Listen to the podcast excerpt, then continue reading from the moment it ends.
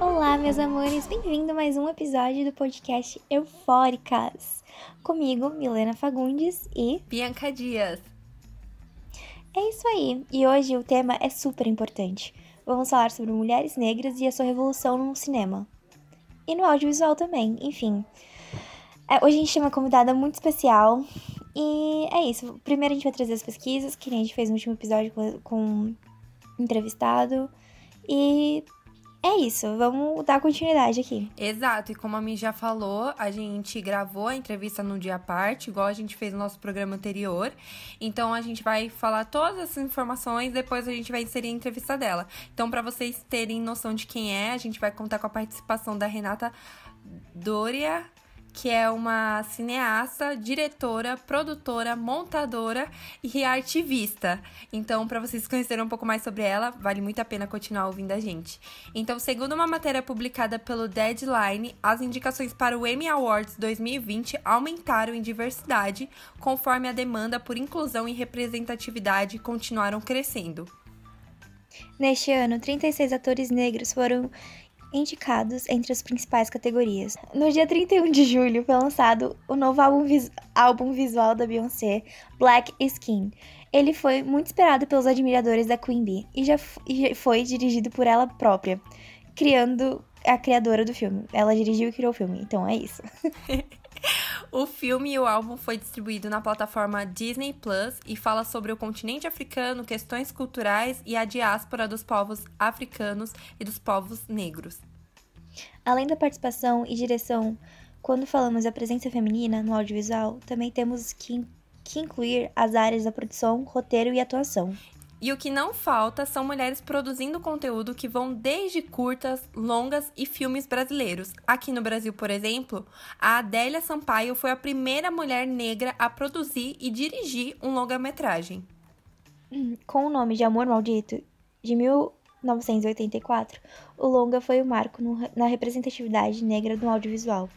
Segundo o site Brasil de Fato, ele é considerado o primeiro filme lésbico brasileiro. Vale trazer destaque para a segunda mulher que também abriu espaço para muitas outras na indústria. Viviane Ferreira foi a segunda mulher a fazer uma direção solo em um longa-metragem de ficção, intitulado Dia de Jerusa, de 2014. Esse longa foi selecionado para concorrer no Festival de Cannes e trata sobre a solidão e o envelhecer. Segundo a última pesquisa feita pela Ancine em 2018, as mulheres dirigiram somente 19,7% dos filmes nacionais lançados em 2016. E dentro desse número, nenhuma mulher negra assinou a direção de um filme. E foi pensando sobre essas, essas artistas e representatividades e importância de debater te essa temática que trouxemos cineasta Renata Doria para falar sobre isso. Agora vocês vão ficar com o nosso bate-papo, bate super importante, fundamental e essencial. Sim, gente. Enfim, é ficou lindo. Ficou muito, lindo. Muito representativo. Ela fala bastante sobre ancestralidade, ela fala bastante quanto é importante a presença e representatividade, tá muito legal. Gente, foi, enfim, foi maravilhoso esse episódio. Mais uma vez, muito obrigada, Renata, por ter cedido o seu muito tempo. Muito obrigada. E é isso. e é isso, gente. Bota o play aí que vocês vão ouvir ficar com essa entrevista maravilhosa. É, então, para começar, a gente queria saber um pouco mais sobre você, sua idade, profissão, se você faz ou fez alguma faculdade atualmente. E, por fim, quem é você? Quem é a Renata? Beleza, salve, salve, galera. É um prazer estar aqui com vocês no Eufórica. Estou muito feliz, muito, muito feliz pelo convite. Meu nome é Renata Doria, eu tenho 25 anos, eu sou uma jovem mulher negra e eu estou aí batalhando no audiovisual, deve ter uns 5 anos aproximadamente. Estou finalizando uma faculdade de cinema, porém eu sou formada em arte design é, eu trabalho muito com a perspectiva do documentário para a internet, das produções para a internet, mas eu tenho uns filmes assim também, em circuito de festival. Nossa, é muito importante estar falando desse tema que vocês proporam. E além disso, eu sou geminiana, eu nasci na Baixada Fluminense do Rio de Janeiro, que é a periferia do Rio. Então, eu acho que falar sobre audiovisual é bom, a gente se apresentar assim, sabe? Ainda mais num país em que a maioria da população é negra, a maioria da população são mulheres negras e a gente não se vê nas telas, né? E deve ter um motivo para isso. Sim, sim. É, é... Onde surgiu a sua paixão pelo cinema e pela arte? Beleza. Eu sempre assisti muito filmes em família, assim, sessão da tarde mesmo. Quando era criança, sempre achei maravilhoso.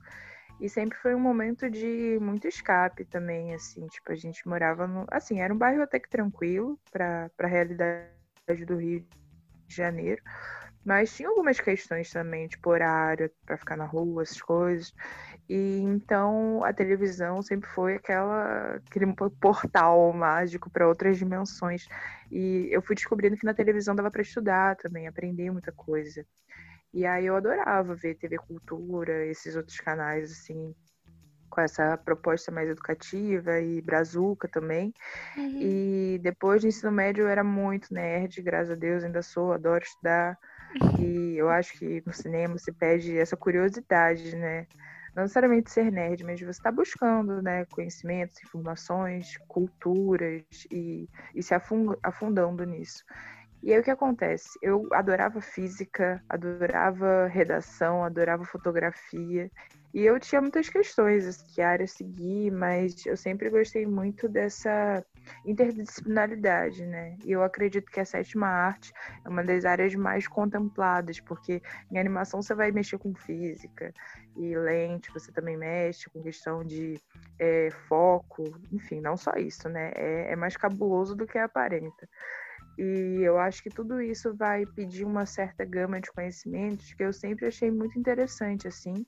Fora, eu queria ser escritora, eu sou uma artista multidisciplinar, né? Uma artivista, né? Que é um lugar que eu me coloco com muito orgulho, porque eu acredito no potencial revolucionário das artes. Eu acredito que as artes mudam o mundo, porque mudaram a minha vida e eu já vi mudando a vida de muita gente. Então, eu acho que não foi um caso isolado. Eu acho que nesse caso, graças às deusas, tem muita gente que tem a vida transformada através das artes, através desse bem assim que, que a criação artística traz para gente, né, de colocar para fora tantas questões da existência humana. Então eu acredito muito nessa possibilidade de, de sabe, é, expansão e, e coletividade também. Eu acho que é muito louco quando a gente para para pensar assim, tipo, o que é essa existência, por que a gente está nesse mundo e essa capacidade de comunicar pela palavra, é, infelizmente, ela não contempla tanta gente assim, sabe? Pela escrita, pela palavra escrita. Sim. Depois eu fui entendendo uhum. né, esse conceito de oralidade, porque as populações africanas. Gente, se eu estiver falando muito, vocês me avisem. Imagina, pode, Imagina, pode falar. Do seu. E da oralidade, que eu adoro, adoro falar de sou geminiana, gente. Se só pra falar, eu vou falar horrores. Mas a oralidade, né? O que é oralidade? É muito da, da população africana, né? Dos povos do continente, de ter uma cultura de fala, mais do que uma cultura escrita e não como uma cultura menor por ser de fala, sabe? E sim uma outra forma de, de contar histórias, narrativas. E eu, eu ficava pensando assim nessa possibilidade de contar histórias para muita gente. E eu acho que no audiovisual você está contando sonhos, né? Sonhos, sonhos vivos, sonhos sim acordados. Então é muito importante, de muita responsabilidade, que até um cinema que não é engajado, ele também é político, porque quando você escolhe não trabalhar questões sociais ou quando você escolhe é, um certo recorte, mesmo que seja o não recorte, você também está tendo uma opinião política, né? Eu gosto muito do Boal, que é um escritor de teatro, teatro do oprimido, e no começo do Teatro do Oprimido ele fala que todas todas as ações do homem são políticas. E a arte, sendo mais uma delas, não deixa, não deixa de ser, sabe? É mais uma atividade. E Sim. também uma questão de tirar esse lugar de artista é, impenetrável, de artista o talento e principalmente o ócio, né? A falta do que fazer e essa ideia de não ter um trabalho. Eu gosto muito dessa ideia do artesanato. E uma crise que eu tinha muito, assim, tipo, ao decorrer da minha formação, era que minha família não, não tem artistas assim nesse campo arte, sabe? Artes visuais, uhum, artistas sim, plásticos. Sim. Mas minha família tem várias artesãs, mulheres artesãs, que mexem com decupagem, com tapete, tapete de entrelace, tricô, crochê. E isso é muito importante da gente. Minha família vem da Bahia, né? E é muito importante a gente pensar essas novas formas de, não novas, né? Antigas formas de fazer arte que não são valorizadas, mas são tão artísticas como qualquer outra. Sim, com certeza. é um embate, assim, isso. A academia não gosta de ouvir isso, mas é uma realidade que a gente encontra, assim, até no mercado mesmo. Sim. Pelo Você falou que a sua família veio da Bahia, a minha família também veio da Bahia. E eu sei exatamente o que você tá falando, porque a minha avó, ela fazia muito, a minha bisa, na verdade, ela fazia muito coisa de crochê, sabe? Muito bordado.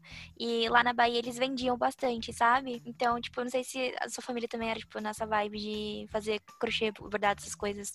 Mas, tipo, ela também fazia doce pra vender. Então, eu acho que, tipo, é nessa, é nessa vibe, né? Tipo, de, de artesanato, ou não. Não, também. Eu acho que era muita coisa também para pro dia, assim, tipo, para se presentear entre a família, mas também para ter uma colocação financeira, né? Porque, nossa, Sim. salve aí sua família nordestina também. E essa diáspora nordestina, né, que aconteceu no Brasil, que é histórica, que acontece até hoje, das pessoas terem que sair do seu lugar para ir para o sudeste ou para o sul do país para ter uma vida, sabe, para trabalhar, para ir para São Paulo, Uhum. para o Rio. Sim. Foi a história da minha família e é uma história coletiva, né, que a gente carrega. E sim, eu acho super importante isso, quanto é, já era um feminismo ali, já era um empoderamento. Sim. Com certeza, forma. Sim, com, certeza. Porque é através dessa venda que essas mulheres vão ter autonomia, sabe? Com certeza. E eu gosto muito de, de refletir e trabalhar esse lugar da memória, sabe? De reconstruir a memória, seja pela pintura, seja pelo audiovisual, mas o que acontece quando a película, sabe, o filme, quando o cinema surgiu, o filme película, ele não registrava pele negra. Me falaram isso numa aula, eu fiquei chocada, fui procurar, li uns artigos sobre. E o que, que significa não registrar a pele negra? Significava que no começo a gente já existia, né? Já estávamos aqui nesse compartilhando o mesmo mundo, mas as nossas memórias daquela época não são registradas de forma fílmica por uma razão, né, política, por uma razão, enfim. Eu acho que o importante é a gente reescrever essas histórias, sabe? Sim, com não certeza. é tarde para isso, muito pelo contrário. E, e pegando Se até. o planeta nos dá mais um tempinho, Sim, totalmente. E, e até pegando esse gancho, que já deu para perceber que você é uma mulher que está engajada em diversas coisas, né? Então você produz, você dirige, você desenha, você é artista, é ativista também. Então, assim, até trazendo esse gancho, a gente viu que em 2016 você produziu, dirigiu e montou o documentário chamado Afrodites, e que fala sobre a transição capilar de jovens mulheres. Você podia contar um pouco pra gente como é que foi esse projeto, o que, que te inspirou a escolher esse tema? Nossa, claro. Eu amo falar desse, desse filme. Afrodite, meu bebê, assim, meu, foi meu primeiro documentário. E eu tenho muito carinho, muito, muito carinho por esse filme. Porque foi uma crise e um processo assim muito. Eu tava até. Eu falei numa live.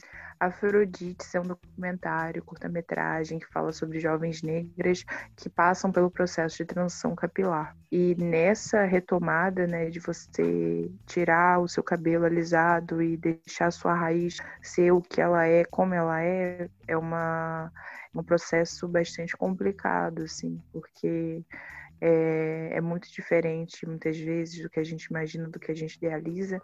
E também uma série de inquietações, assim, tipo, do seu cabelo ocupar um espaço literalmente na sociedade, que não é um, é um espaço que é volumoso, mas não é um espaço que é, é não necessariamente desejado, mas vai ser difícil você armar aquele black e Uhum, encarar o dia, seja no mercado de trabalho, seja no mercado acadêmico, na vida artística, em várias áreas, assim. E é um espaço de memória desse trauma, né?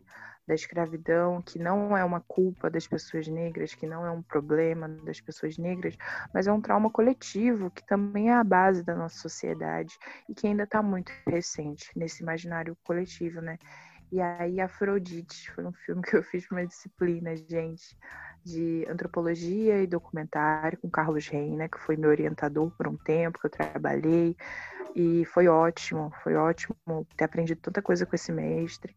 E o que acontece? Ele ensinava sobre antropologia, né? Então a gente uhum. estudava um cara chamado Jean Rouch, que é um nome muito importante para os documentários internacionais. E o Jean Rouch, ele tem filmes muito problemáticos sobre o continente africano, filmes muito dolorosos e, no meu ponto de vista, filmes muito equivocados, assim, no sentido de preconceito mesmo. Sim. E eu lembro Sim. que esse professor ele passou um documentário do Jean Rouch, mais de um, se eu não me engano, mas teve um que mexeu bastante comigo, e era sobre um povo, não, não lembro qual era o país do continente, mas eu acho que o filme nem falava assim direito se tinha qual era o país, qual era a região, mas falava de África, né? E de um jeito muito estereotipado, e aquilo me incomodou muito eu senti uma raiva e eu não entendi assim, porque eu fiquei tão incomodada. Claro que eu, assim, minha família é de samba, já tive uma construção de saber ser uma mulher negra na sociedade e que isso seria difícil, mas eu não entendi porque que aquilo mexeu tanto comigo, assim, tipo, a ponto de eu querer sair da sala, a ponto de eu querer chorar e, enfim, várias sensações, mas eu, eu fiquei, foi uma coisa que eu tirei para atenção, sabe, para mim mesmo, assim, por que que eu tô me sentindo tão revirada, me deu um embrulho no estômago estômago. E parece que a galera da minha turma não sentiu a mesma coisa que eu, assim, tipo, era uma cena de um ritual que ele gravou e ele narrou de longe. E a câmera já denunciava, porque a câmera ficava muito longe das pessoas, dava para ver as pessoas por lá embaixo, e que ele não tratava bem como pessoas, né? E uhum. as pessoas estavam fazendo um, um, ritual de purificação, algo assim, e, e ele cria uma narrativa em cima totalmente bizarra, assim, de quem não tem a mínima ideia e dá uma sensação que ele não pediu o direito de imagem daquelas pessoas. Talvez aquelas pessoas tenham morrido sem saber que elas viraram um filme, não eram atores. E isso foi uma coisa que me deixou muito, muito irritada, muito tipo, nossa, assim, tipo, eu fiquei imaginando se fosse isso com a minha avó, se fosse isso com qualquer outra mulher que eu conheço, sabe? A violência que é você tirar o som e narrar a história de outra pessoa. E aí você vai estudando né, sobre cinema, você vai ver que os, o negro no cinema não é nenhuma novidade. A mulher negra no cinema não é nenhuma novidade. Desde que o cinema brasileiro existe, desde que, enfim, essa, essa cadeia, essa indústria, né, a narrativa sobre as pessoas indígenas, as pessoas, os povos originários, né, perdão, os povos originários dessa, desse continente, de Abiyala e do Brasil também, é, são retratados, mas sempre nesse espaço de representação é, tipo, quase folclórica, né? Enfim. Sim, E nada contra questões folclóricas de cultura popular, mas nesse sentido de não ter essa, sabe, de não ser a pessoa falando por si. Sim. Quando eu criei esse primeiro filme, que era um exercício, que eu confesso que eu não imaginei que ia ter uma repercussão tão boa e que eu sou muito grata, assim, a tudo que aconteceu por conta disso, das meninas que participaram e tudo mais, foi eu perceber que eu queria falar de alguma coisa que eu vivi, assim. Tinha que fazer um filme para disciplina, né, do, professor, eu pensei, poxa, o que, que eu vivi, assim, e que mexeu tanto comigo? E eu fiquei pensando assim, gente, o que, que eu vivi de intenso? E claro que tinham várias coisas ali, mas na hora eu fiquei lembrando da transição e porque a minha mãe estava começando a transição capilar dela. E desde que eu transicionei né, para o meu cabelo natural, que foi no ensino médio, e várias químicas, vários processos, vários traumas e machucados no couro cabeludo e alergias, enfim, né? E o formol comendo solto. E aí minha mãe come começando a transição dela, eu falei, pronto, vou falar disso. E eu lembro de duas coisas, assim, muito curiosas sobre o assim, a turma inteira, cada um tinha que criar o seu, mas eu lembro que uma vez eu fui falar, assim, tipo, tava numa roda e tava todo mundo falando, sobre o que, que você vai falar e tal. E eu tava com muito orgulho do meu tema, porque eu não via tantos filmes sobre isso, né? Uhum. E, e, eu fiquei, caraca, transição capilar. E na época não tinha, né, produtos especializados para cabelos e assim, até tinha, mas ainda tava bem no comecinho, né, desse, desse boom. E aí eu fui, comentei, né, e aí eu lembro uma menina virando assim para mim falando: "Ah, você vai falar de cabelo?" de um jeito assim, tipo, cabelo, sabe? Como cabelo. se fosse debochado, né? Assim, é, cabelo. Sim. É tipo isso, sabe? Como se fosse só cabelo. E foi muito engraçado. Mas é, o filme foi um filme assim, eu acho que foi um baque, porque a turma majoritariamente branca, muita gente não entendeu, muita gente nem gostou, assim. Mas voltando, né, sobre o, o esse processo de criar esse filme. O primeiro registro. Eu queria muito entrevistar, e aí eu fui vendo que era muito difícil o papel de direção, né? E que eu não teria verba nem tempo para colocar mais gente na equipe, sendo que era um exercício.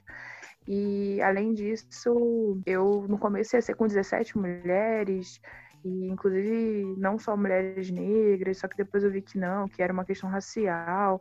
E a coisa que mais marcou, assim, foi o primeiro registro, que não tá no filme, que foi da minha mãe, assim, eu liguei a câmera, sentei e falei, né, pode falar e tal. Como eh, só tinha, tipo, um processo, assim, tipo, uma pergunta.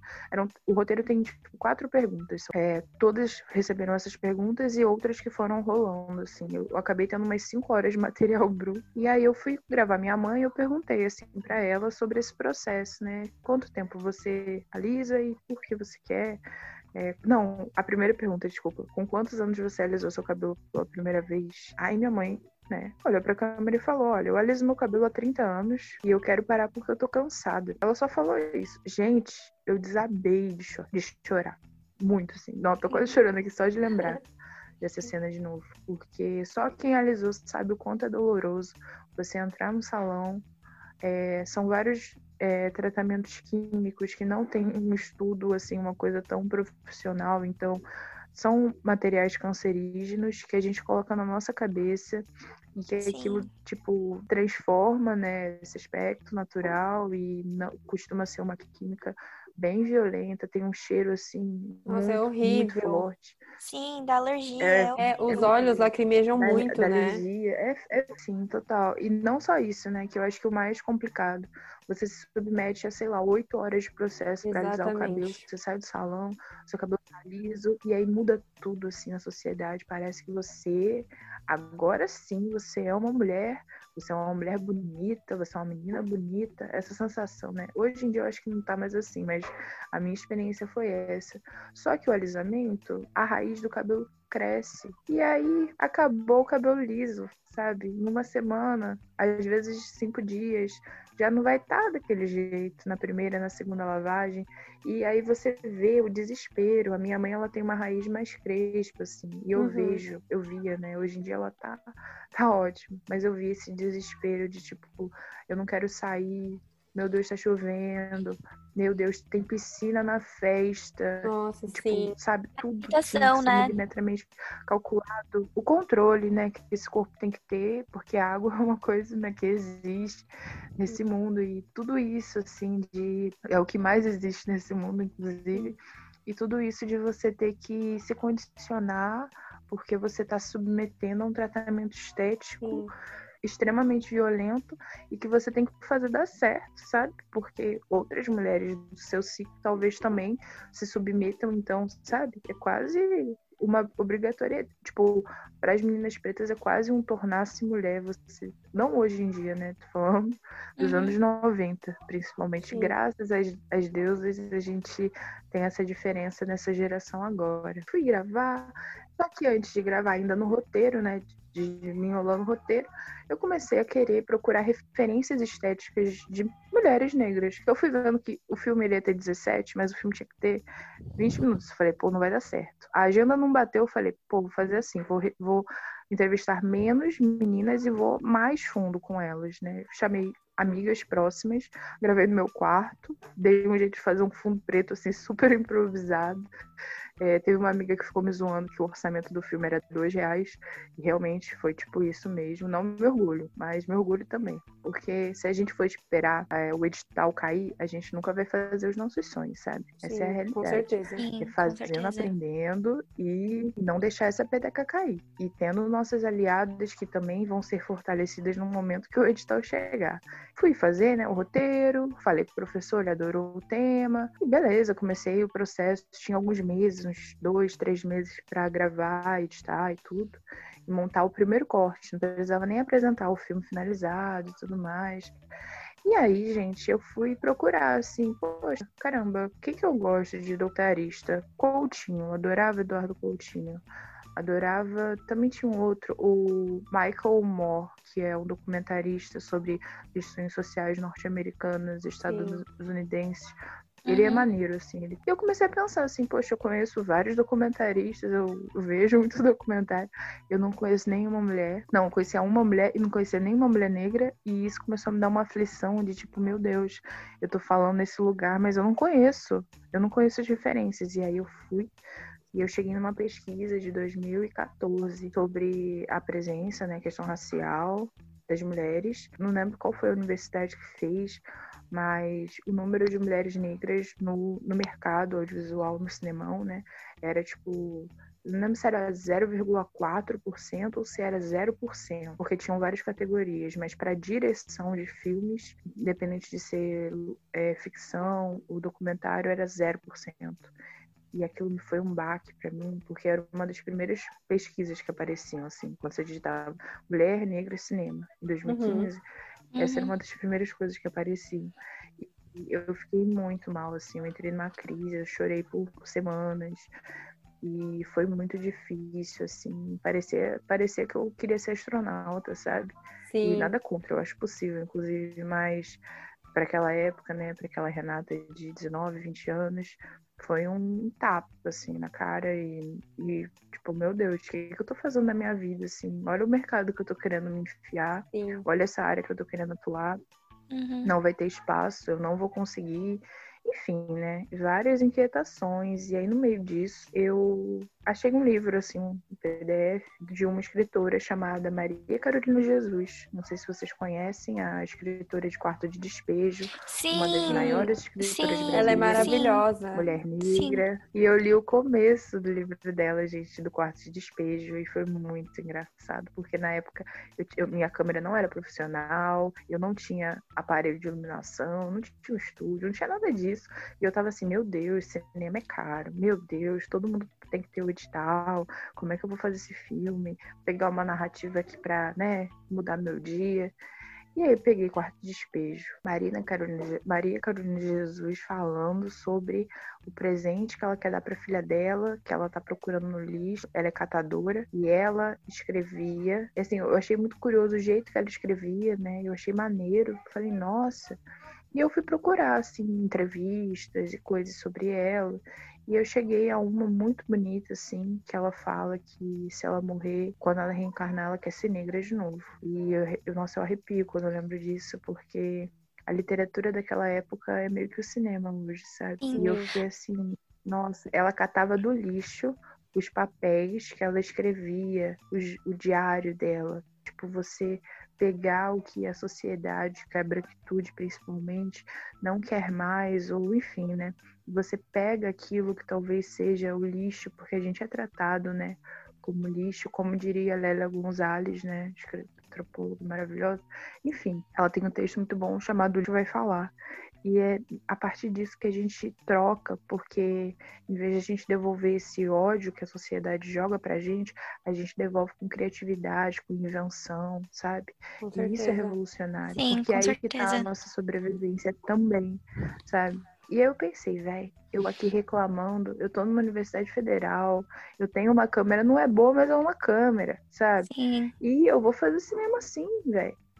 Maria Carolina de Jesus é escritora e foi com todas as dificuldades do mundo. Eu tô aqui reclamando, tipo, com o pão e a manteiga. Não tem um queijo, não tem um presunto, mas tem o pão e tem a manteiga. Então, Já alguma coisa, um não é? E foi aí, fiz o filme, né? Pois é. E vi Cabela, vi o teaser, né, na época de Cabela.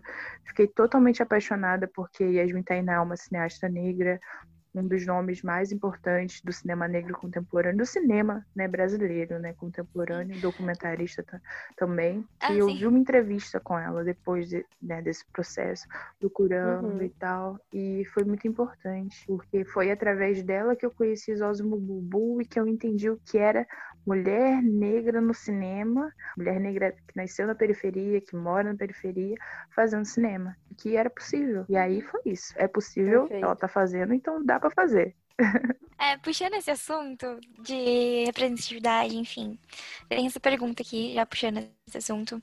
É, qual o tamanho da, do impacto, impacto da representatividade dentro do audiovisual e se você acha que a representatividade nas telas traz um impacto social, econômico e político? Nossa, sim. Totalmente. Mas assim, é, quando a gente fala de imaginário, a gente está falando também de subconsciente. E aí, o que acontece? Quando a gente fala de imaginário, e a gente também está falando de sonho, não só de subconsciente. Quando a gente fala de sonho, a gente está falando de destino. Então, quando eu era mais nova, quais eram as possibilidades? Se eu lutasse muito, professora, talvez assim, advogada, sabe? Agora, artista, cineasta, o que me faz sentir pertencente? O que me faz sentir que isso é possível para minha existência? O que me fez não desistir do meu sonho e continuar batalhando, enfim foi ver que existiam outras mulheres negras antes de mim fazendo isso. E qual que é a importância do cinema? O que, que é o audiovisual? A Cristina Amaral, que é uma montadora, ela tem uma frase muito, muito incrível sobre o cinema norte-americano, que ela fala que o cinema dos Estados Unidos é o primeiro exército deles. Primeiro, eles mandam os filmes. Se não dá certo, eles mandam as bombas. É uma frase muito forte. Eu Nossa, sou muito, muito fã forte. da Amaral, montadora maravilhosa, uma mulher negra também. E o que acontece? Ela se relaciona com uma frase de Zosimo Bulbul, que foi é um pioneiro e é um dos nomes mais importantes, se não o nome mais importante do cinema negro, não só no Brasil, assim, acho que da diáspora, das diásporas africanas. Enfim, é, Zósimo falava a seguinte frase: que o cinema é o que existe de mais avançado entre os povos da Terra. O cinema é uma arma e nós negros temos uma R-15 e com certeza sabemos atirar. E o que que Zósimo está falando com o cinema ser uma arma? Porque quando você mata o sonho de uma pessoa, você está matando o destino dela, entende? Uhum. Então, quando você pega um filme e constrói uma possibilidade, porque você vai estar tá contando uma narrativa ali, você vai estar tá criando um potencial ali. Quando você pega o corpo negro e joga na novela esse corpo como nada conta quem é, né? Até porque, enfim, é uma realidade social, mas trabalhadoras domésticas, é, o corpo escravizado do negro, que é a maior representação, assim, você, pega um filme dos anos 50, pega um filme, enfim, Procura o negro no cinema nacional. Tem um documentário do Joãozito Araújo chamado A Negação do Brasil, que ele fala disso. Muito bom. Tem no YouTube, se eu não me engano. Procurem e vejam. E o que acontece? O, esse corpo negro, você imagina, você, você quando você é branco, você não a branquitude, ela é invisível.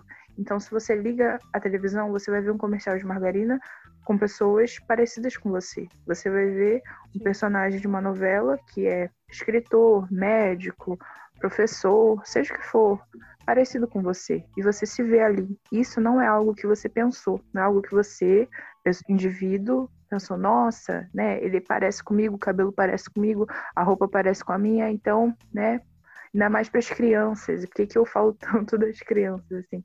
Porque é, é nessa mirada, né? Mirar espanhol, unificar olhar. Eu acho isso muito importante, porque é nesse gatilho filme, e a câmera também tem um, um gatilho, né? Que você dispara a sua câmera, é você escolher o que você vai colocar para esse espectador assistir. Que, Sim, o que vai chegar até essas pessoas, quais são as possibilidades. Então, eu, eu acho que quando você cria essas narrativas de, dessa forma, você vai expandir os sonhos e os futuros possíveis. Então, eu acho que é muito, tipo, de extrema responsabilidade que filmes como Cidade de Deus não sejam as representações máximas da cultura negra no Sim. Brasil e em nenhum lugar do mundo, sabe? Não pela favela, não. A favela é incrível, as comunidades maravilhosas, mas não é só tiro que tem lá, não, sabe? A maioria Sim. que tá lá é trabalhador, gente de bem, em qualquer lugar, né? Enfim. E até as pessoas que estão nesse caminho também talvez tiveram né, escolhas muito complicadas na vida para seguir. Então, eu acho que é muito importante. O audiovisual, nesse sentido, é uma arma e ele pode ser usado para muita coisa, seja para submissão, seja para esquecer de onde você veio, esquecer quem você é. E a gente não pode deixar isso acontecer assim novamente ou continuar acontecendo. Com certeza. Mas eu acho que a representação ela, ela é importante nesse sentido por isso, sabe? Eu acho que é, é um, a tela, a imagem e o som funcionam como um espelho. A câmera é formada por um jogo de espelhos. A lente do registro fílmico são vários espelhos ali que formam aquela imagem, né, que vão reproduzir, refletir aquela imagem, e isso gera reflexão pra gente, sabe? E aí que tá a importância da nossa mirada, porque não só falar de um corpo negro, falar com dignidade, falar com destino, falar com potência, sabe? Falar de questões difíceis, e, também tristes e reais é importante sim, mas a gente também tem que lembrar a multiplicidade, sabe? Quanta coisa cultural maravilhosa tem as populações africanas aqui nesse país, nesse país quase continente, e o quanto isso é importante, assim, eu vejo, eu lembro uma vez, foi muito assim, eu exibi o Afrodite numa sala de cinema um festival Nossa, na cidade incrível. que eu moro, assim, em Minas Gerais, Juiz de Fora. E uma amiga que me falou assim, eu chorei, né? Eu não vi como funcionou a sessão, porque eu fiz um discurso sobre mulheres negras no cinema, isso em 2016, gente. E aí, tipo assim, Minas Gerais, do interior de Minas, uma cidade maneira, mas meio complexa, assim. E aí ninguém bateu palma, assim. Tipo, algumas pessoas bateram palma, mas não foi aquela coisa, tipo, uh, sabe? Foi tipo, vai ter mulher preta no cinema sim! E aí, tipo assim, aquelas palmas meio, tipo, desanimada, assim, meio, o que que tá acontecendo? Quem chamou essa garota? E aí, beleza, passou meu filme, chorei o filme inteiro, minha mãe foi, foi incrível, incrível. E aí, uma amiga veio conversar comigo tempo depois, ela falou, assim, que ela tava assistindo meu filme, ela chorou horrores, lembrou como foi para ela a transição. Ela falou que ela viu uma moça que estava trabalhando no cinema e que ela estava terceirizada, ou enfim, funcionária, ela estava varrendo e aí ela tava varrendo, né? Mais uma sessão, né? Mais um filme. Trabalho, né, gente? E aí ela começou a ouvir meu filme, ela largou a vassoura e foi assistir. Nossa, então, eu tô arrepiada. Eu é isso, tipo, sabe? eu tô muito arrepiada. Eu acho que eu acho que é sobre isso. Sim. Quando você coloca um corpo que se reflete, é quase uma hipnose. E quando você fala para esse corpo que ele é bonito, que ele é importante, que ele tem uma história, que a história desse corpo é muito importante, é muito digna, você muda muita coisa. Você aí sim você tem uma revolução, sabe? E depois essa moça foi conversar comigo, a gente trocou super ideia e foi muito importante porque assim, para mim o diálogo com ela foi mais importante que qualquer entrevista que eu dei aquela noite, sabe? Nossa, porque importante. é muito complicado você é é muito importante e é muito louco como algumas pessoas talvez nunca tivessem visto uma, uma jovem negra ali na frente falando, sabe? Sim. E, e aí, que e aí que tá a representatividade também, né? De ela poder ver em você e no seu documentário uma representação que tocou muito profundamente ela. E a partir disso ela veio conversar com você e falar sobre esse assunto. Isso é muito importante. Exatamente. E tirar esse lugar inatingível das artes, sabe? Porque ela só é inatingível quando a gente coloca, tipo assim, pessoas brancas de classe alta. E realmente é difícil de chegar à maioria da população. Agora, quando você coloca esse gatilho, esse fuzil que é a, o, a câmera ou o celular, né? Independente do, da forma que essa câmera tá. Você coloca isso na mão das pessoas que vivem aquilo, você tem uma série de potenciais, sabe?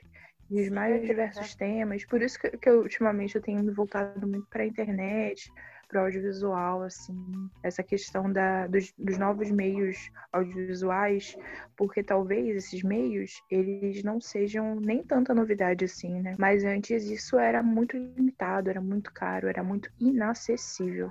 Então, quando a gente fala de acessibilidade, democratização desses meios, a gente está falando de transformar essas é, tecnologias não tão novas assim para mais gente, para que essas histórias que muitas vezes foram ocultadas, muitas vezes foram faladas por cima, sejam faladas por quem, por quem vivencia isso, né? Sim, Escrevivência, como fala Conceição Evaristo, e escrever filmes, que para mim é, é a minha razão de estar nesse mundo. Perfeita. E trazendo toda essa inspiração que você colocou, essa questão de representatividade, da importância de ter essa fala, é, dita por uma pessoa que vive, né, que, que, enfim, faz parte da sua história. Por exemplo, temos a Adélia Sampaio, a Viviane Ferreira, a Eva Duvernay, né, quando a gente olha para os Estados Unidos, a Juliana Vicente aqui no Brasil também, são algumas das mulheres incríveis que estão mudando e já mudaram é, o ramo audiovisual. E para você, o que, que esses nomes representam? Nossa,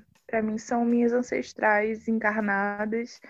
É, conheci a maioria que você falou aí, conheci pessoalmente, abracei, chorei. Maravilhosa. É, Ai, menos a Ava da Verney, porque ela é gringa, né? Mas o que acontece? Eu acho que esses nomes, eles são desse senso coletivo da gente não caminhar, não caminhar separada, né? Como diz a Jane Elisa, que é uma diretora dramaturga que eu amo, que eu né, tô no grupo e trabalho com ela.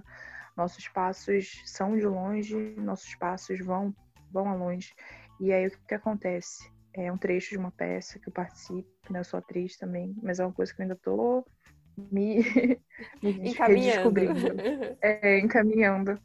Mas o que esses nomes significam é isso, sabe? Para mim, o que é ser ancestral, o que é ser, ser um guia, né? Eu sou da Umbanda, minha família é macumbeira, graças aos guias. E aí o que acontece é o que significa ser filho de Amanjá? O que significa você ser de um, uma corrente da Umbanda? Significa que alguém da sua família, que a mãe da mãe da mãe da mãe da mãe da mãe da mãe da sua mãe foi filha de Iemanjá, de uma mulher que teve essa energia vibrando, sabe? E já viveu, já, já se apaixonou, já esteve nesse mundo de alguma forma. Então, acho que é isso que significa esses nomes para mim, sabe? E é muito incrível ver, tipo, a Adélia Sampaio, ela é super acessível. Para mulheres negras, eu vejo que ela se esforça para dar essa atenção, para dar esse carinho. Uhum. Porque ela foi tão apagada, gente. Tipo, eu, quando fui procurar, eu encontrei a Dandara, que é uma documentarista, inclusive trabalho incrível. Dandara com dois Ds no meio, assim, Dandara. Ela trabalhou com Joelzito até, e Abdias de Nascimento e outros é, é, nomes importantes aí da dramaturgia, do, da audiovisão. E ela fala, né, tipo, por muitos anos ela carregou esse título de primeira mulher negra do cinema brasileiro e não era um título, era um título bom, porque é importante ser pioneira, mas era um título muito triste, porque foi nos anos 70 que ela fez a curta dela. Ela falou, nossa, anos 70. E aí veio a Adélia. Eu acho que foi até depois, assim, acho que foi 80, enfim. E ela encontrou a Adélia e o que foi a Adélia Sampaio, né? Que acontecimento de mulher. Fazer um filme LGBT, Amor, Amor Maldito. Naquela época, ela era técnica. Ela trabalhou com audiovisual, com cinema, com TV por muito tempo por muito tempo. E só depois de muitos anos ela conseguiu fazer o filme dela. E isso que significa, né? Tipo, a gente tem uma construção, os artistas negros, muito interdisciplinar, porque a gente vem da gambiarra. Então a gente vai ter que saber montar, sabe, ajudar no figurino. A gente vai ter que saber um pouco de tudo ali para entrar nesse meio, sabe? Sim, e muitos começam nessas áreas mais técnicas e depois vão ter essa possibilidade de ser um diretor, de ser um produtor, mas tudo acontece fazendo, né? Nada é muito tipo assim, ah, eu vou falar para minha família que eu quero ser cineasta, e aí vão me dar uma produtora, um estúdio, sabe? Não vai ser assim, sabe? Uhum. Você vai uhum. ter que e se desenrolando e abrindo esse caminho. Para mim, esses nomes foram as aberturas de caminho que eu levo com toda a honra do mundo. Eu sou totalmente apaixonada pelos trabalhos e que eu vejo toda a memória da minha família, dos meus ancestrais, nos ancestrais dessas mulheres. Então, eu acho que é uma saudação nesse sentido, sabe? Perfeita. Porque quando eu vejo o dia de Jerusa, eu lembro da minha avó quando ela morava sozinha no lugar desse, desse medo dos filhos não irem no aniversário. E eu também lembro de mim quando vi que passei na universidade e federal pública e porque eu fui a primeira da minha família a entrar numa federal e ninguém acreditava que ia acontecer e foi, rolou, sabe? Era tipo uma coisa possível ali das várias, mas para também ver outras possibilidades e rolou. E não fui a única, agora tem várias. E é isso. Eu acho que é, é, o resumo desse nome. Não, não fui a única, agora são várias. Da mesma forma que quando eu crio, né? Eu penso que alguma menina preta no interior desse Brasil vai ver esse documentário e vai falar: Nossa, quem foi a menina que fez? Meu Deus, essa menina tem o um cabelo igual ao meu, tem o um nariz igual ao meu, tem a boca igual a minha, tem o um olho igual ao meu, tem a melanina igual a minha, tem a pele igual a minha. Olha esse espelho, ela parece comigo. Então eu posso fazer um filme também. É isso. Perfeito, é muito importante. É, então, é, mais uma pergunta quais são essas inspirações e seja elas diretoras, produtoras, artistas, enfim, quais são essas inspirações? Nossa, ah, é muita gente, gente, se eu começar a falar aqui, mas eu acho que eu carrego muito essas mulheres que vocês falaram, né? Principalmente a, a Viviane Ferreira, eu acho que elas são muito vão desde de literatura, filosofia, escrita. Eu acreditava que era só as artes, mas hoje em dia eu acho quase tudo nesse mundo. Que a vida, que principalmente a arte, né? Mas, enfim, as expressões humanas são poesia disfarçada. O que, que isso significa? Significa que se você prestar atenção, você vai ver poesia em cada instante, em cada cada comunicação de toda pessoa. E aí eu percebo que as minhas expressões, elas que eu tenho por perto uma Paula Duarte, como a Andressa Silva, como a Yuna Luz, como a Gogói Assunção, a Lume, pessoas do coletivo de Colônia, a Giane e as meninas das Roots. É, eu vejo essas potências, a Denise também, desculpa Denise, esqueci de você do grupo, mas eu vejo tipo que foram os coletivos que me formaram e são esses coletivos que constroem a, a, minha arte, assim. Mas elas também vêm de um lugar bem antigo da, da minha avó, da minha bisa, que eu não conheci, da avó da minha avó, que eu não conheci. É saudar essas ancestrais, principalmente, e criar, assim, coisas para minha sobrinha, que é uma menina pretinha de 5, 6 anos agora, vai fazer 6, eu acho que tá crescendo rápido, que é, vai se ver ali, sabe? Vai ter orgulho de ser quem ela é não vai se submeter a processamento, processos estéticos tão dolorosos para se mascarar. E Conceição, nossa, Conceição demais, demais assim da minha vida. Maria Carolina de Jesus, Lélia Gonzalez, é, Pauline Xiziane, tem língua presa, gente, que é uma escritora africana. Nossa, Bell Hooks, é, Beyoncé também, apesar de ter críticas. Eu amo que a mulher é impossível, né? O que foi Black Skin, ainda tô tentando analisar. Leda Maria Martins. Então acho que é muita gente assim, mas todas mulheres negras que eu falei agora, Sim. todas. Então, assim, eu acho que o mais importante disso é que são muitos nomes. É muito Sim. importante a gente saber disso. Talvez muitos deles não estejam sendo visíveis na mídia, sendo tão compartilhados quando deveriam, mas são muitos nomes. E eu sei que foi meu caso, né? Mas que é o caso de muitas mulheres negras, artistas, é, intelectuais, fazedoras de cultura, fazedoras de vivências nesse país. Então acho que é o principal, assim. E, nossa, gente, é, é, muito bom, assim, porque eu falo, eu vou falando, tipo, rindo, assim, tipo, lembrando de como foi, da mesma forma que é nos caminhos do, do sagrado, né, na minha religião, parece que os guias, os orixás, eles se apresentam para você assim, em determinado tempo da sua vida. Então eu falo desses autores, eu lembro como foi conhecer Zósimo Bulbul, por exemplo, como foi conhecer Abdias de Nascimento, como foi conhecer. E eu acho que é isso, assim, a gente saber que são muitos nomes. E se a gente procurar, vai encontrar cada vez mais. E, e isso é muito bonito, sabe? Muito importante Sim. da gente saber que tem muita mulher preta fazendo cultura, fazendo cinema, Sim. fazendo arte nesse Brasil. E a gente queria até saber de você, você falando de todas essas inspirações, enfim, que você tem para você e que também com certeza são inspirações para outras pessoas. O que, que você gostaria que as pessoas soubessem sobre o seu trabalho ou até mesmo, enfim, sobre o mercado audiovisual? Eu acho que ele está mudando o mercado audiovisual. Consequentemente, o meu trabalho um alerta para as próximas gerações corram para a internet, por favor. Eu sei que o cinema é algo encantador, o cinema com C maiúsculo, a instituição cinematográfica, mas é, se a gente ficar com medo ou achando que a internet é um lugar menor, que a internet é um lugar que não é digno e que não é interessante, a gente vai perder o que está marcando esse tempo agora, sabe?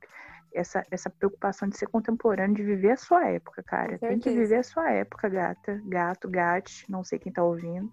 Ser humano que me ouve, a internet é a marca dessa desse tempo. Então, assim, produza pensando em chegar onde você quiser chegar, seja na telona de cinema, seja na telinha do celular, mas dê tanta importância para a telinha do celular quanto para a telona do cinema, porque eu falo do lugar de quem assiste, sabe? Eu oficina, dei oficina por um tempo, né? Trabalhei com criança e adolescente.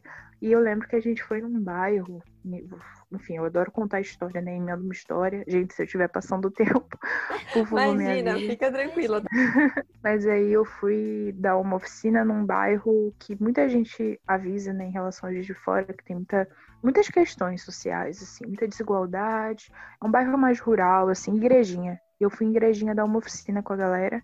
E foi ótimo, assim. Eu lembro da assistente é, social avisando a gente, olha, é, para a gente tomar cuidado com as referências da aula, porque ninguém da sala tinha ido num cinema. Então, assim, a gente tinha que trabalhar com referências bem, tipo, enfim, coisas mais acessíveis, talvez de uma televisão, uma coisa assim, uma outra uhum. construção de cultura. Beleza, né? Pensei, ok, o que, que a gente vai levar? gente, tipo, nossa, nossa aula estava pronta, a gente já tinha levado para outras escolas e com a equipe, né? Eu era uma das que dava a oficina que falava com os alunos e tal. Eu ajudei a elaboração, era, afinal, o que é documentário? Era super legal, era um jogo, assim, enfim, muito bom.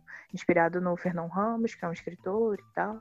E beleza, né? Mas afinal, que é documentário para pessoas que não, nunca foram, nunca foram numa sala de cinema. Meu Deus, o que, que eu vou levar de filme? Porque essa galera não vai conhecer os filmes. E eu fiquei desesperada, mas a gente construiu, assim, beleza. Chegamos, assim, falando mais de, enfim, coisas da escola e coisas da vida. E aí, percebendo que os alunos, a gente comentava um negócio, opa, comentei aqui uma referência, putz, que vergonha, essa galera não viu. E a galera tinha visto. E eu falei, ué, mas eles nunca foram no cinema, mas eles já viram esses filmes tudo. E eu fiquei assim, uhum. tipo, achando graça, assim, tipo, como assim, né? Tipo, não falei, né? Achando graça no sentido de, nossa, que, que maravilhoso, assim, graça nesse sentido de que coisa graciosa. E aí eu, eu fui perguntar assim, gente, quem aqui é, já foi no cinema? E aí, tipo assim, ninguém levantou a mão. E aí a gente foi falar então de internet, né? Talvez, né? Apesar das desigualdades sociais, apesar de ser um lugar rural, apesar de ser um lugar difícil acesso, geral tinha acesso a YouTube, a maioria tinha acesso a Netflix, e a maioria, tipo, a gente começou a falar sobre filmes, assim, que tipos de filmes eles gostavam. O pessoal tava vendo mais filme que eu, gente. Aqueles adolescentes e jovens estavam vendo mais filme que eu, estavam mais atualizados que eu, assim, em relação a lançamentos, assim, cinema enfim, até norte-americano, mas assim, estavam vendo filme, muitos filmes, inclusive. E eu pensei, olha que engraçado, né, gente? Tipo assim, não sei como que era a relação da assistente social, se era mais distante, se ela tinha muita troca com esses meninos, mas assim, a internet estava chegando, tá, chegou em igrejinha, entendeu? A internet Sim. chegou no interior do interior do interior, de Minas Gerais. A internet estava levando o cinema, que a gente vê na sala de cinema, né, que a gente paga aquele ingresso, para aquelas pessoas que talvez não tivessem tempo, disponibilidade e acesso àquela sala de cinema. Adoro sala de cinema, tá, gente? Nada contra. Adoro aquela poltrona confortável, pipoquinha. Mas assim, vamos ser sinceros, será que esse lugar chega no Brasil, Exatamente. que é um país continental, que tem uma riqueza assim de cultura, mas também de diversidade, de fronteiras. E então assim, eu acho que é o meu recado. Pensa na telinha com carinho, porque vai chegar em muita gente pela telinha. Com certeza. E a minha razão Sim. também de tem algum, eu tô no processo, eu ganhei um prêmio do, do edital do Itaú Cultural de audiovisual, de emergências, né, é, arte como respiro, através de um documentário novo, Suelen e a diáspora periférica. E ficou lindo, assim, aquelas, eu, eu gostei, assim, acho que foi um trabalho bem legal. E eu pensei, montei ele pensando na internet, assim, tipo, nossa, é muito, muito importante você ter essa ideia, sabe? Sendo ancestral, tendo essa honra de ser ancestral de alguém, é, foquem em contar as histórias e não a tela que essa história vai ser contada. Dê valor, tanto a telinha do celular quanto o telão do cinema. Porque a revolução vai estar aí. Ela Perfeita. talvez não seja televisionada, mas a uhum. revolução uhum. vai ser compartilhada sim. E é muito importante você falar disso, porque é nesse momento que a gente para para ver que não existe tanto assim essa democratização, por exemplo, do acesso às salas de cinema. Se a gente for reparar nos recortes sociais, econômicos, enfim, multiculturais que você também já trouxe, conversou com a gente um pouco sobre isso, é, a gente percebe o quão é importante também você trazer essa fala de, de falar para o pessoal, gente, usem o seu celular, por exemplo, para produzir, usem a câmera dele, use desse recurso para vocês conseguirem fazer o que vocês querem fazer. Total. E não só isso, né, que eu acho mais bonito, assim, dessa potência, assim, das novas mídias, é você não só assistir o filme, é você poder é, reconstruir ele de alguma forma, sabe? Sim. Tipo assim, você vê uma cena e aí, tipo assim, você não vai ter o acesso àquela, àquele estúdio na Netflix, assim, se tiver sorte, talvez, mas talvez não. E aí o que, que acontece? Você vai poder é, reproduzir, estudar aquela cena, porque o cinema, antes de mais nada, ele é uma linguagem. É uma linguagem que dialoga direto com a tua cabeça, com o seu subconsciente, com a sua memória. Então, tipo assim, olha que loucura, velho. Você vai poder fazer o que antes não dava. Hoje em dia é possível com um celular, sabe? Com certeza. Tem filmes incríveis Sim. gravados com celular, assim. Eu sou super super aprovadora não, apoiadora dessas, dessas criações e dessas potências, assim. Sim. Sim. É, mudando de assunto, você foi selecionada para estudar na EIC TV em Cuba, uma escola internacional de cinema e televisão. Isso é um passo gigantesco. O que você esperava que você espera desse novo rumo, assim? O que você espera? Que, quais são suas expectativas? Nossa, gente, a gente tá sincronizado, que eu tava pensando nisso agora. Que, nossa, tô falando de novas mídias, comecei a lembrar, assim, de, de Cuba. gente, eu tô muito feliz, assim, tô muito honrada foram só duas brasileiras. Antes tinha sido só eu selecionada para ter a área dentro da área, né? Porque eles convocam para o curso regular, para aula de para as aulas de cinema, e também tem os cursos, as especializações dentro do, do curso regular. E para a área de TV e novas mídias, eu fui a única do Brasil, e agora entrou mais uma menina, eu acho que é a Vivi o nome dela. Enfim, Ai, esse bom. ano foram 10 brasileiros. Nossa, que maravilha. E maravilha. a gente está se articulando para ir da melhor forma. E, gente, assim, é, é, um sonho, assim. Eu fiquei chocada quando eu passei. Mais uma vez falo, chorei, chorei muito. Né? Sou chorona, como dá pra ver nesse podcast. Apesar da minha cara de marrenta, eu choro bastante. E tem muita água aqui. E aí o que acontece? Eu conheci a escola de Los Banhos no começo da minha faculdade, porque me apresentaram e falaram: olha, você gosta de coisas engajadas, dá uma olhada, procura Cuba, acho que você vai gostar. Fiquei apaixonada. E aí eu comecei a querer muito ir para lá, mas parecia assim muito impossível. E eu não tinha idade, você tem que ter 22 anos para fazer a prova, menos de 30, então você tem que estruturar a sua vida para fazer a prova, para tentar entrar nesse curso regular. E aí eu fiquei muito apaixonada, só que cortaram a bolsa, então eu quase desisti de fazer a prova. Eu fiz esse ano porque eu senti que se eu não fizesse esse ano, eu só poderia fazer uma, mais uma vez a prova, que eles aplicam acho que de dois, três em três anos, enfim. A escola foi fundada por Gabriel Garcia Marques num projeto do cinema latino-americano, junto com outros pensadores do cinema é, latino-americano, inclusive Garcia Espinosa, que tem um filme chamado Cinema Imperfeito, que para mim é sobre a internet. O cara nem tinha internet ainda, mas já foi, já teve essa visão. E aí a, a escola de Cuba ela é uma das melhores do mundo em relação ao cinema. Ela tá tipo top 10. Ela ganhou um uhum. prêmio de Cannes, de, foi a primeira escola de cinema do mundo a ganhar esse prêmio. E ela é descrita como o lugar da utopia. Ela pensa em ser a escola de todos os mundos, dando uma ênfase nos, no que antes era o terceiro mundo, né? Tipo América Latina, África e Ásia. E é o cinema como forma de engajamento social, o cinema como forma de ativismo, o cinema como forma de transformação de mundo, né? Então, acho uhum. que de uhum. todas as escolas de cinema do mundo, que combinasse com a minha vida, com a minha, com a minha criação, com o meu projeto de existência, né? a escola de Cuba era uma das que mais dialogavam. E quando eu passei assim, eu ainda tô meio em choque que eu passei, mas eu tô muito feliz, muito honrada. E agora eu tô correndo, né? Porque cortaram as bolsas do Brasil, infelizmente. E aí tô fazendo financiamento coletivo. Sim tô tentando arrumar o dinheiro para ir. Assim, e até falando disso, que... porque a gente queria saber como o pessoal faz para te ajudar em relação a esse, novo passo na sua vida. Tem algum link, alguma vaquinha? A gente pode disponibilizar aqui nas informações do nosso podcast, enfim. Nossa, gente, obrigada. Tem uma vaquinha. O link é bemfeitoria.com barra Dorea em Cuba. D-O-R-E-A-E-N-C-U-B-A. Doreia, em Cuba. E, nossa, gente, tem várias recompensas, tem acesso a meus filmes que ninguém viu, tem pinturas minhas. Eu tô colocando tudo que eu criei nesses últimos anos. Uhum, assim. Existem essas recompensas. O livramento também, né? As pessoas vão, vão ter um nome no agradecimento dos meus filmes. Então, acho que é, é bem bacana você poder não sei, apoiar um sonho, assim, quem tem essa possibilidade de ajudar financeiramente, quem não, né, quem não tiver né, essa possibilidade, compartilhar já me ajuda muito. Vocês não têm noção do quanto compartilhar tem me ajudado. E mensagens de apoio também, teu aceitando, porque é uhum. é muito difícil o processo de corte de bolsas, né?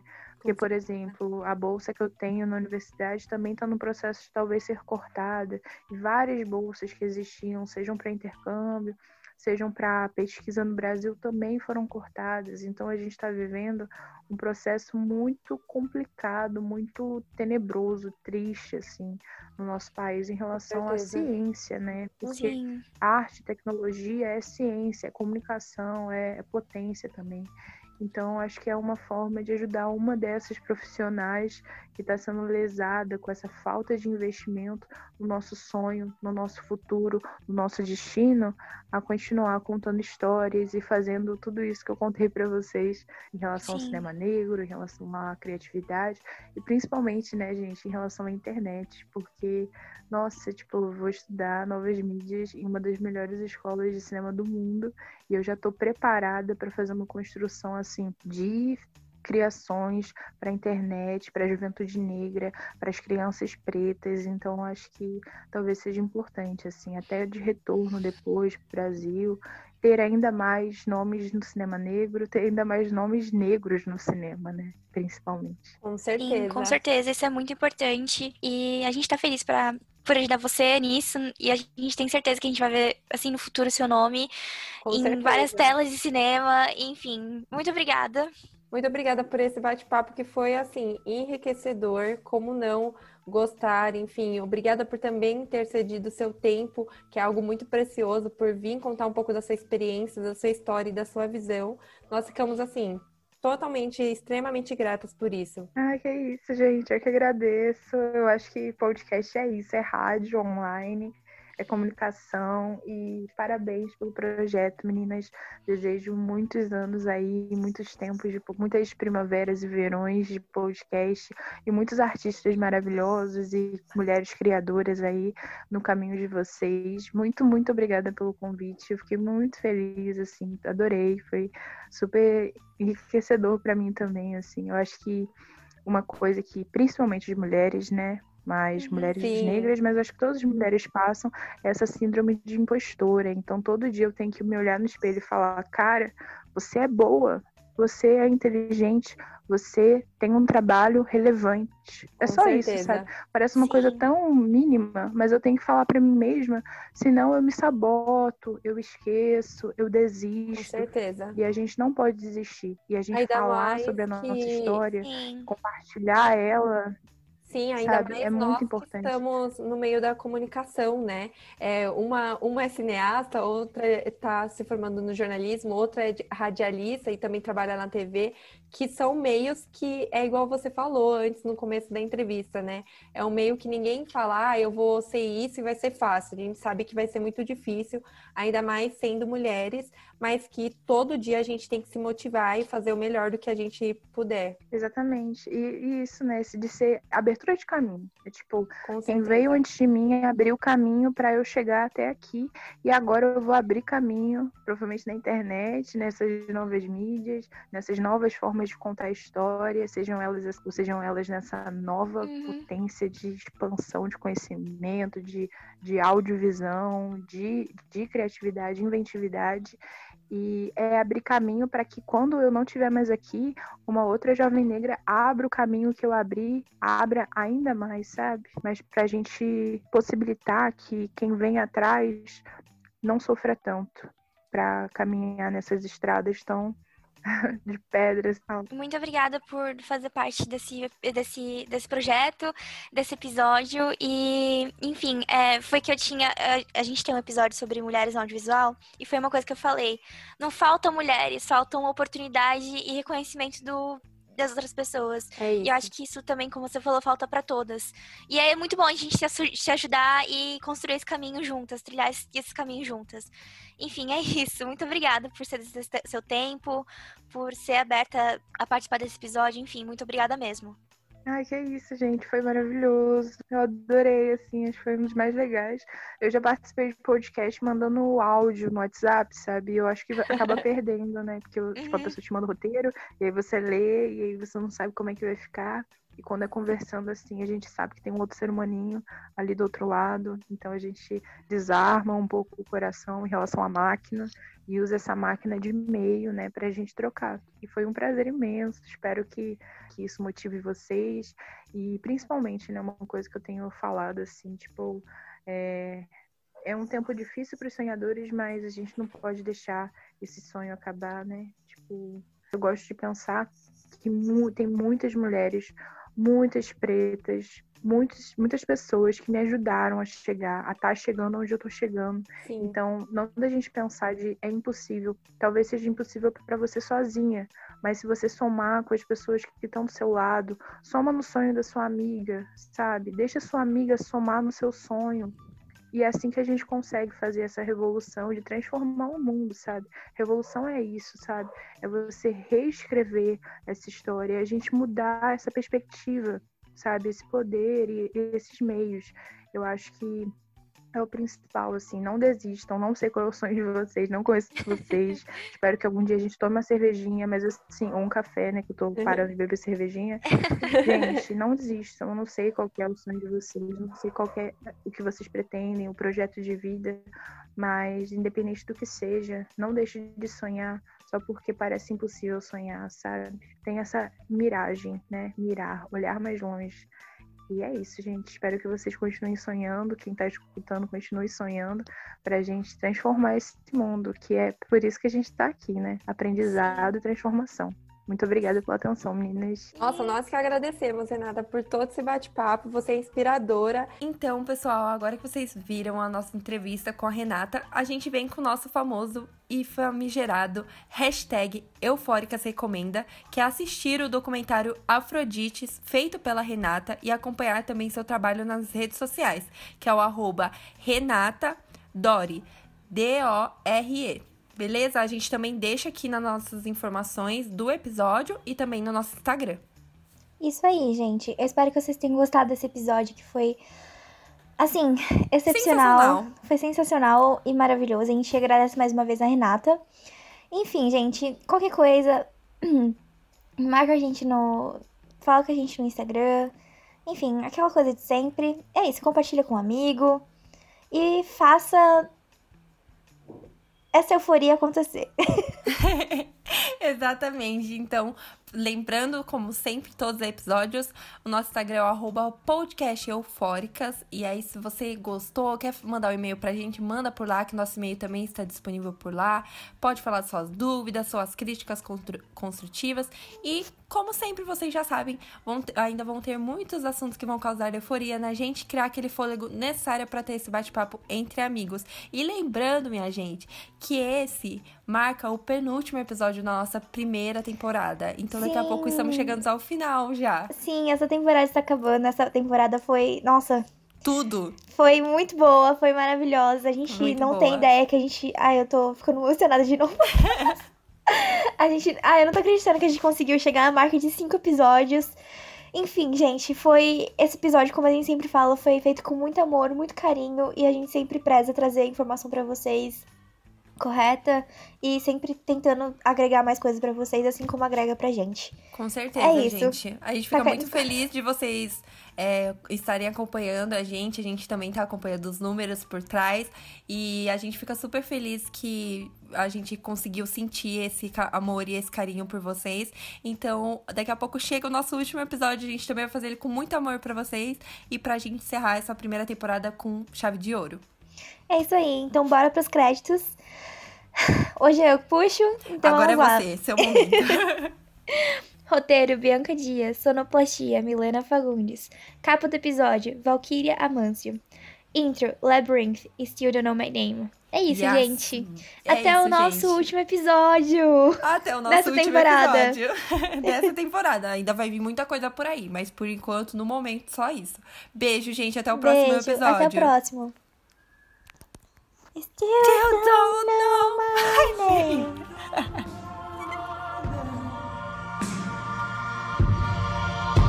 name.